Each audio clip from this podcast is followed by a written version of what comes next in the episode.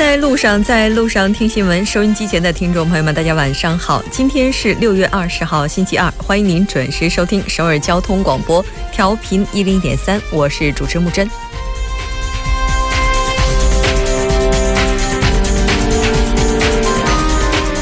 时隔十六个月后，韩中两国在北京举行第八次外交部门高级别战略对话。当前，韩中两国关系处于重要时期。文总统就任之后，积极致力改善两国关系，但关键问题未能解决的情况之下，半岛局势依旧复杂。两国也将通过此次战略对话，就共同关心的问题交换意见，以加强沟通、增进互信，推动妥善解决分歧，促进双边关系改善。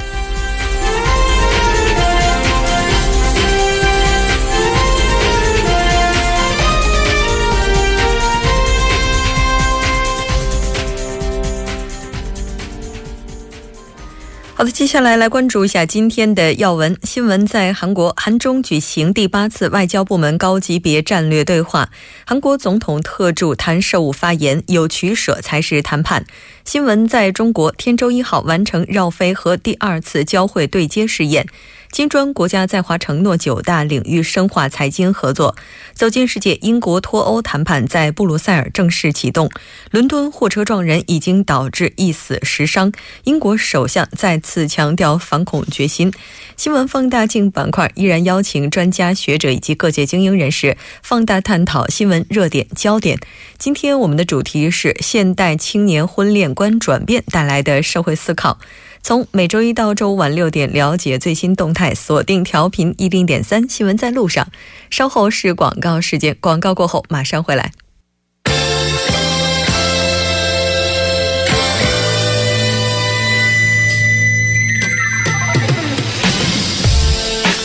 新闻在韩国，带您快速了解当天主要的韩国资讯。接下来，我们就连线本台特邀记者申海燕。海燕，你好。我好，各位听众好。很高兴跟海燕一起来了解今天韩国方面的主要资讯。我们先来看一下第一条。好的，第一条新闻是韩中举行第八次外交部门高级别战略对话。嗯，是的。首先，我们先来关注一条文政府以来中韩两国首次战略对话相关的报道。嗯，好的。文在寅政府出台后的首次韩中外交部门高级别战略对话今日在北京举行。十九号访问北京的韩国外交部第一次官林胜男今天同中国外交部副部长张业遂举行了第八次韩中外交部门高级别战略对话。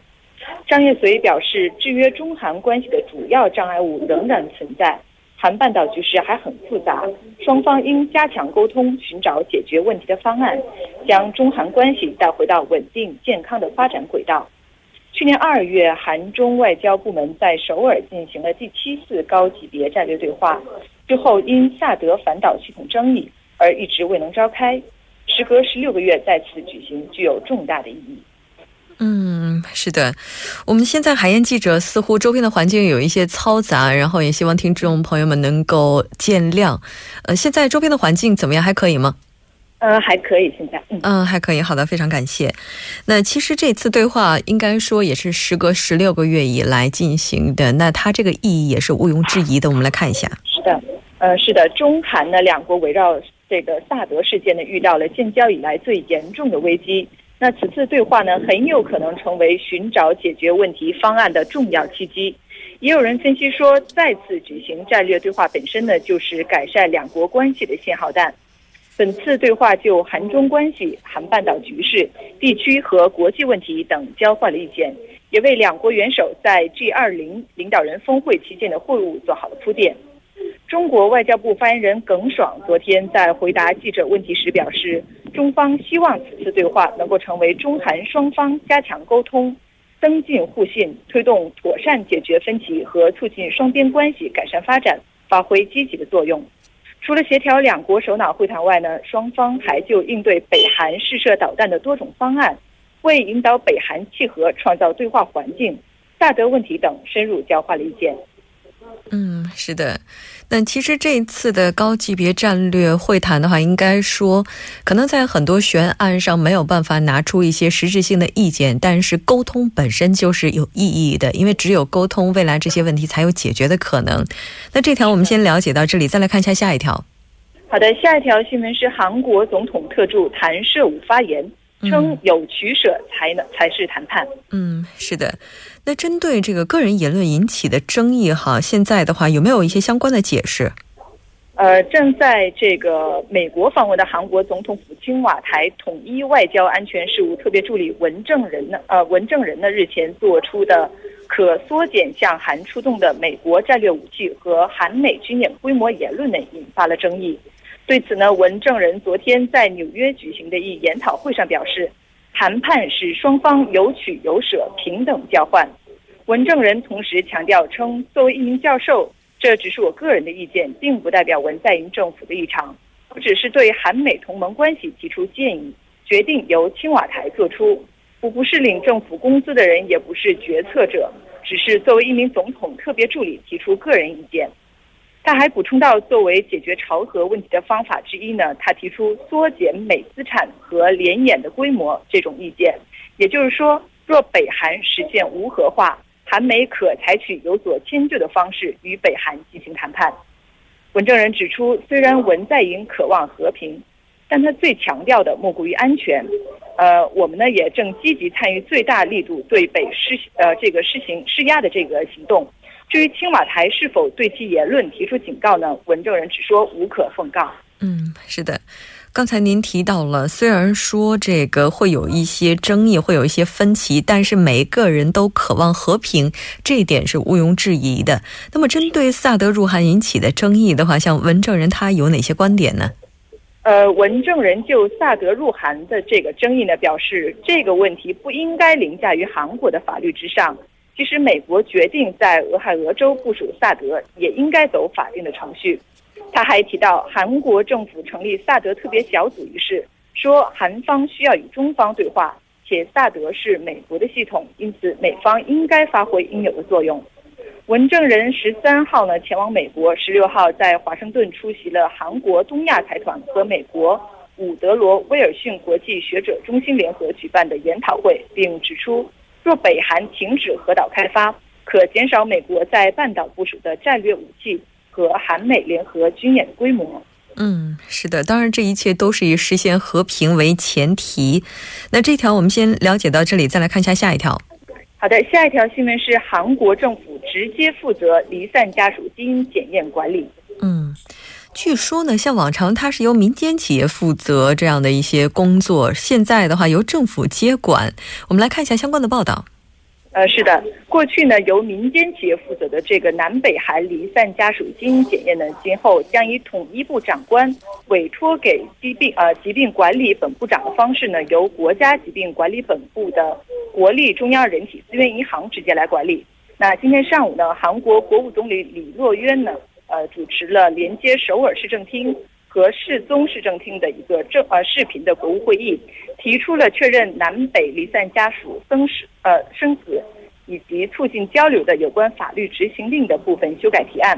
如果该修改提案通过呢，那么过去由民间基因检验机构保管的离散家属的血液、唾液以及毛发等基因这些检验样品呢，将从本月末开始移交至位于韩国中兴北道青州市的疾病管理本部的。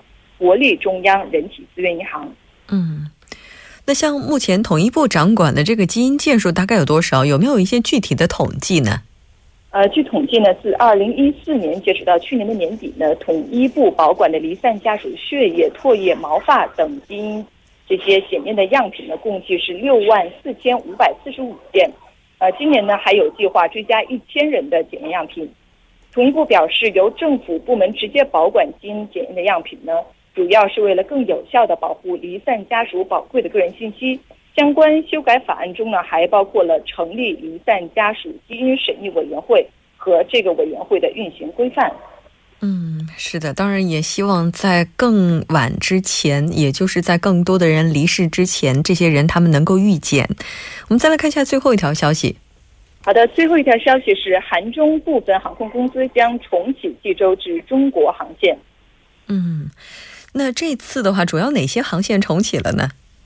呃，根据济州道政府呃十九号发布的消息呢，中国国际航空公司将从下个月的十五号重启济州至北京航线，每周八班。该航空公司呢于今年三月停飞了这个往返济州的定期航线。韩国真航空公司呢也决定从本月的三十日到十月二十八日运行济州至上海航线，每周七班。据悉呢，南方航空也在考虑七月起重启沈阳至深圳，呃，沈阳和深圳至济州的航线。嗯，截至目前呢，往返于济州机场和中国的航线呢共五条，一百零八班。与今年二月中国政府反萨措施显现之前相比呢，航线减少了百分之八十二点一，航班减少了百分之六十八点六五。那济州的观光公社相关人士表示说，仍未出现中方解除这个禁售韩国油商品这个产品的迹象，但最近呢，国际局势开始发生了变化，因此呢，期待中方措施也会改变。今年截至六月十八号呢，访问济州的中国游客数量同比减少了百分之五十八，为五十三点四呃五十三万四千六百九十三人。当然，这所有这些数字的恢复，可能都是需要两国关系进一步的缓和。非常感谢海燕给我们带来这一期连线，我们下期节目再见。再见。那刚才在连线的过程当中呢，可能因为我们记者周边的环境有些嘈杂，那给大家带来的不便，我们在这里再次表示歉意。稍后关注今天的新闻在中国。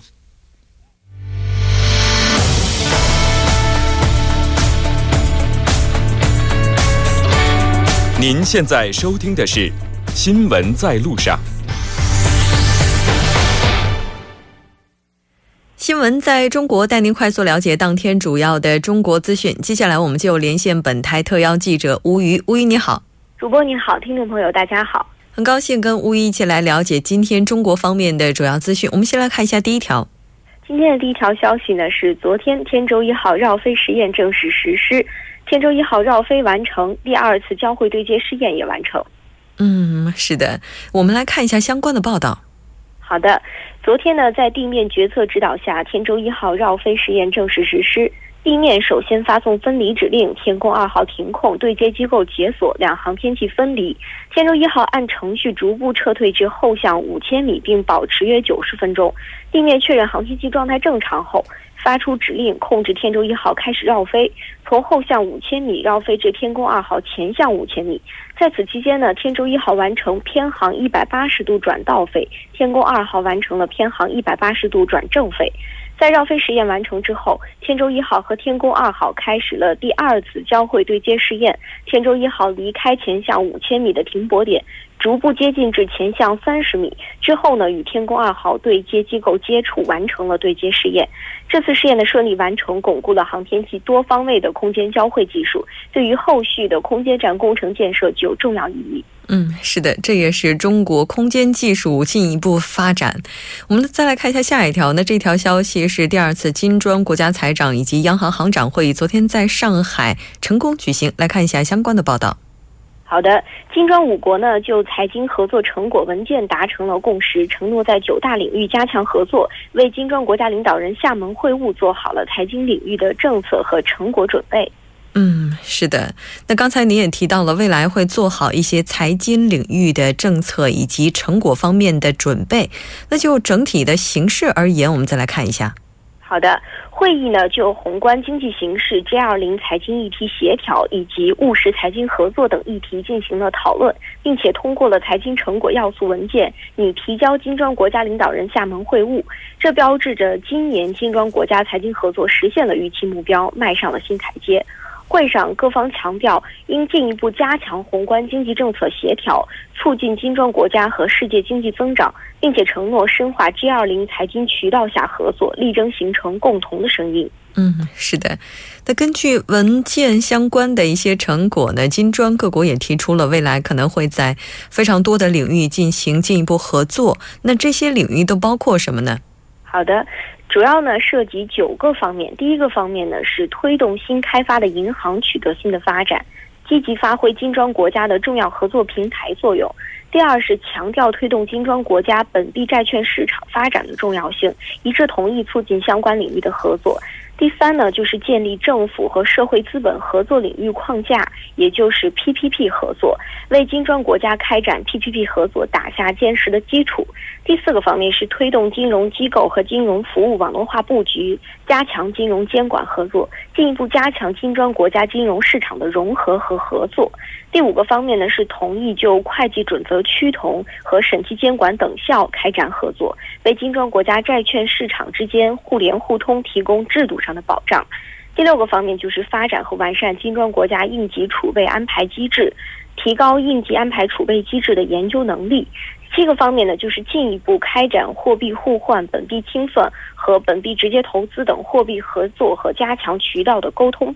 第八个呢方面呢是完善国际税收协调机制，提高政策协调的及时性和有效性。第九个方面是加强反洗钱和反恐融资合作，维护金砖国家的金融体系安全。简单情况就是这样。嗯，是的，但其实金砖国家这些财经领域的会议，对于发展中国家来讲，进一步加强合作也是符合各国利益的。这条我们先了解到这里，再来看一下下一条。今天的第三条消息呢，是首届威尼斯电影节亚太艺术单元影片评选在上海启动，上海电影艺术学院正式获得了使用威尼斯国际电影节亚太艺术单元名称的授权。嗯，是的。那首届威尼斯电影节亚太艺术单元影片的参评范围以及报名日期现在怎么样呢？根据上海电影艺术学院的院长江介绍，首届威尼斯电影节亚太艺术影片单元的参评范围为二零一五年的八月一号到二零一七年的八月十五号，亚太地区的三十多个国家和地区拍摄的电影。中国内地参评的电影需经国家广电总局电影局审查通过，并可以在国内外发行。参评影片名的日期为二零一七年的四月十五号到八月十号。威尼斯电影节亚太艺术单元组委会设在了上海电影艺术学院。嗯，我们都知道，威尼斯电影节呢，它和法国的戛纳国际电影节以及德国的柏林电影节并称为欧洲三大国际电影节。那目前为止，它是第一次设置亚太艺术单元，这其实对于亚太地区影视业的发展也会带来很多的机会。错。江博表示呢，在未来五年，威尼斯国际电影节亚太艺术单元将致力打造成为中欧影视文化交流的一个平台，影视文化产品的交易平台，并且呢，为亚太地区的优秀电影青年人才起到一个扶持和培养的作用。首届威尼斯国际电影节亚太艺术单元设立的奖项超过十个，包括最佳影片的金狮奖、最佳导演金狮奖、评委会大奖。最佳编剧银狮奖、最佳男演员银狮奖、最佳女演员银狮奖、最佳亚太新人铜狮奖、最佳音乐铜狮奖、最佳服装铜狮奖、最佳特效铜狮奖、最佳纪录片铜狮奖、未来影像铜狮奖和特别创新铜狮奖等。二零一六年九月，上海电影艺术学院和威尼斯电影节组委会签署了在上海举办威尼斯电影节亚太亚太艺术单元的五年合作协议。这是国际顶级电影节首次在亚太地区设立艺术单元。嗯。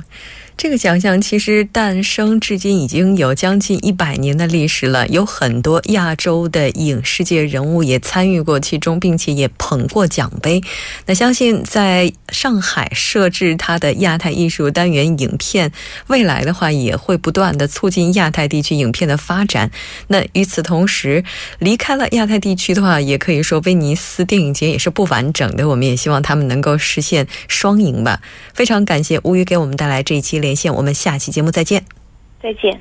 稍后我们来关注一下这一时段的路况、交通以及天气信息。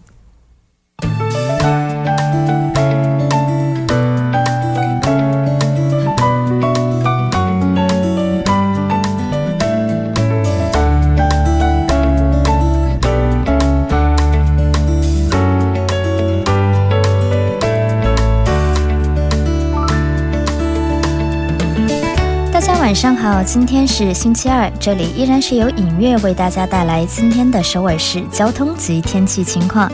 那现在是晚间六点二十一分，我们首先关注一条集会的通告。那在今天的下午五点到九点，在世宗路小公园，那有建设劳动协会的两天一夜的商经斗争和示威游行活动。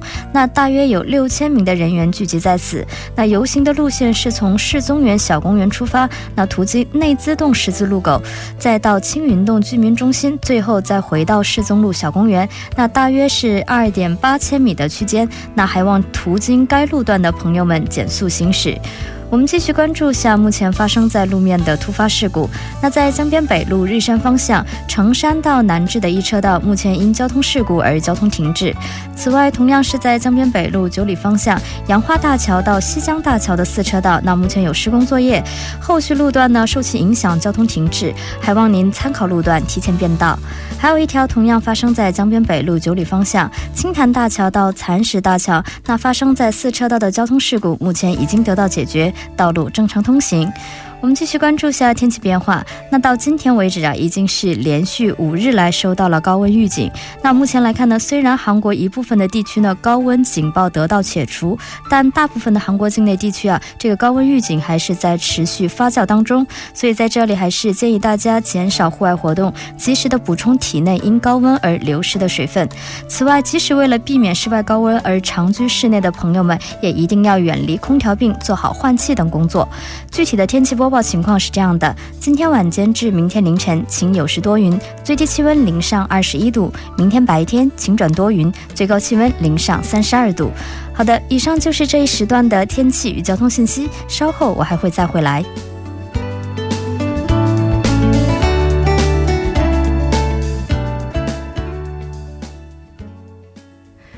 现在时刻六点二十三分，这里是正在为您直播的 TBS EFM 调频一零点三新闻在路上。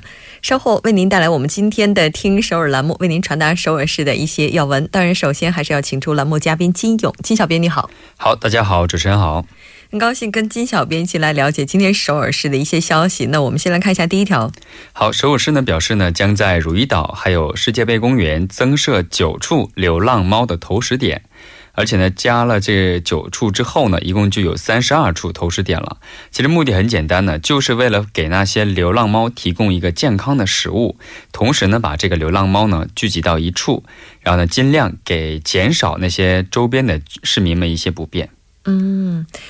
而且像这个流浪猫的话，它如果要是放任不管的话，繁殖速度也是非常惊人的。嗯，对。而且呢，首尔市呢也将分期啊，对不同地区的流浪猫进行一个观察和检查，然后呢，预计到明年上半年的时候，实现呃，在呃，在这个首尔市区的流浪猫的中性化达到百分之七十。嗯，而且呢，还表示了就是。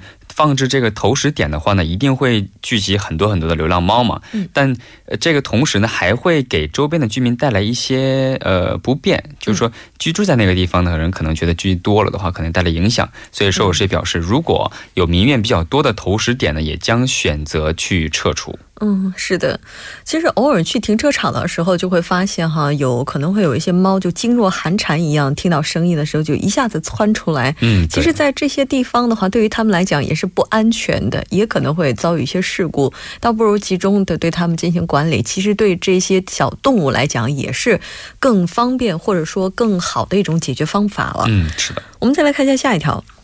好，首尔市呢教育厅呢表示呢，呃，将简化这个复杂的高校体制，把这些前段时间我们经常说的特殊高中还有私立高中一般化，然后做到呢以一般高中的体制为中心的一个体系哈。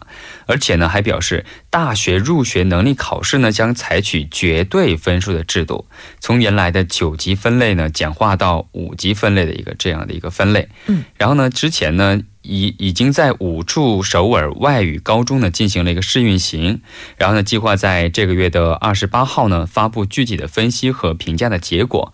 如果这个结果和评价结果都非常好的话呢，将发表是否废除这个外语高中和私立高中的一个。那个表态，嗯，是的，我们之前的话在节目当中也讨论过这个问题，关于它的存废之争。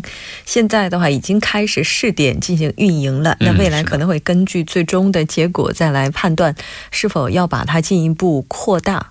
嗯，那这条我们先了解到这里，再来看一下下一条。好，呃，继明洞和南大门市场啊这个地摊进行实名制以后呢，将继续扩大这个实名制的范围到仁川市的富平区，主要针对仁川市富平区的两个地点进行一个实名制的一个呃实施。第一个是不平冈这个市场，还有一个就是富平的综合市场。呃，这两个市场的一共调查显示有两百两二百二十七处这个呃路边摊。对。就进行把它们并进行这个实名制。嗯，哎，像这个明洞还有南大门这边的话，然后他们也都是实名制吗？嗯，对，现在已经开始实名制了。而且是呃一人一摊的制度。嗯，刚才提到的这个市场就是那个普票刚通西藏这个市场好像还是非常有名的。像这个这种在外面的地摊实名制还是很有必要的，因为据说像没有实名制的话，有一些人他可能就会占位，然后占位了之后呢，他哪怕不来，也在这个地方用一个东西，然后就做一个标志什么的，其实也会影响其他人在这边做生意什么的。对，倒不如对他进行实名制。嗯。嗯，是的，就是实行实名制之后呢，也是提供了给自己一个保障啊。他们说了，就是如果你申请实名制之后呢，可以享受两年的这个在这个地区使用这个这个权利。嗯嗯，所以说关键并不在于这个制度是否存在或者是不存在，而是看于我们怎么样去利用它。当然，也希望能够服务更多的人。非常感谢金勇给我们带来这一期节目，我们下期再见。好，谢谢主持人。好的，到这里我们今天的听首尔这些就是这些了。同时，在新闻在路上第一部节目也是要接近尾声了，在第二部节目当中呢，依然精彩不断。稍事休息，马上回来。